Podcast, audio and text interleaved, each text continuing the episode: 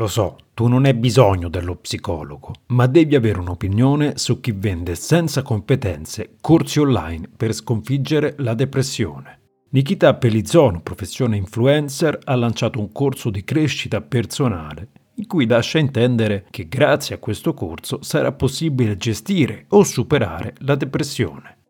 Tutto questo con 5 incontri al costo di €97, chiaramente in offerta. Ci sono almeno 3 aspetti pericolosi in questa pratica. Il primo è che è palesemente un abuso della professione. Parliamo di un abuso di una persona che non ha alcuna competenza per offrire un corso di questo tipo. Solo per fare un piccolo esempio, ho letto che vi saranno delle sedute di meditazione, ma questa persona è consapevole dei rischi e anche delle controindicazioni presenti nell'offrire pratiche meditative rispetto a alcuni disturbi psicopatologici?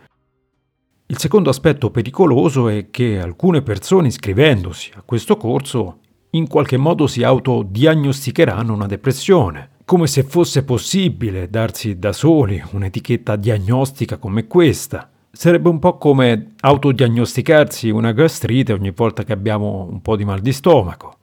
Ma il problema è che quando tu costruisci nella tua mente una realtà, ad esempio credendo di essere depresso, tutto ciò che farai e di conseguenza tutto ciò che ti attorno comincerà a comportarsi come se tu realmente lo fossi, e questo poi avrà conseguenze nella vita delle persone.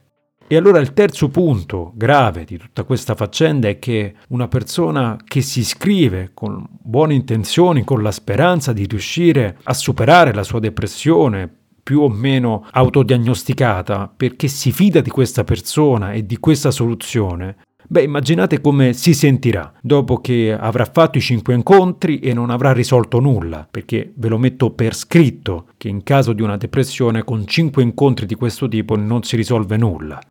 Ve lo dico io come si sentirà. Comincerà a pensare che avrà fallito ancora, che siccome altre persone ce l'hanno fatta, allora è veramente colpa sua se non riesce ad uscire da questa situazione.